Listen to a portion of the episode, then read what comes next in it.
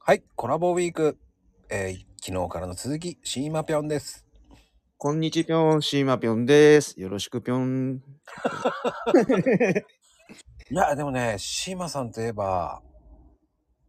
サッカーですよ。ああ、でも、嫌いなチームってありますあのー、まあ、嫌いなチーム、ここって、まあ、サッカー、日本とか各国戦そうなんですけど、ん。毎年勝つようなチームが基本好きじゃないんですよ。ああ。だから、それこそ、ううん。ん。勝って当然みたいな。そう、勝って当然とかみたいなとこって、まあ、シーズン中強強いのもそうだし、あと、オフシーズンになったら金、金積んで選手取ってきくるとか、そういう汚いことするじゃないですか。ああ、じゃあレアルみたいな。そうそうそうそうそう。もうはっきり言っちゃってますけど、あただそういうの見てるとね、うん、ま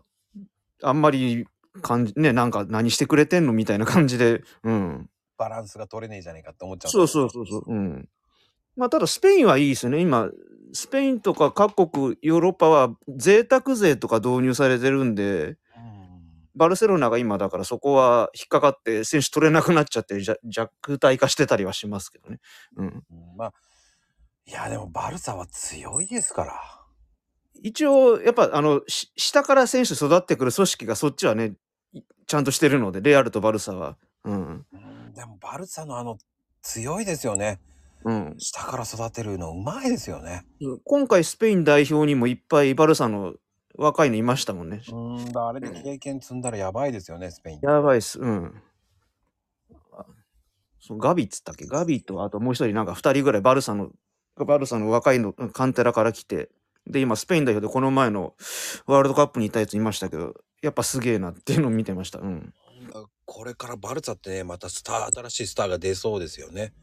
うん。うんととりあえずもう12年はちょっとねレアルの後陣を排してしまうかもしれないですけどまた戻ってくるんじゃないですかね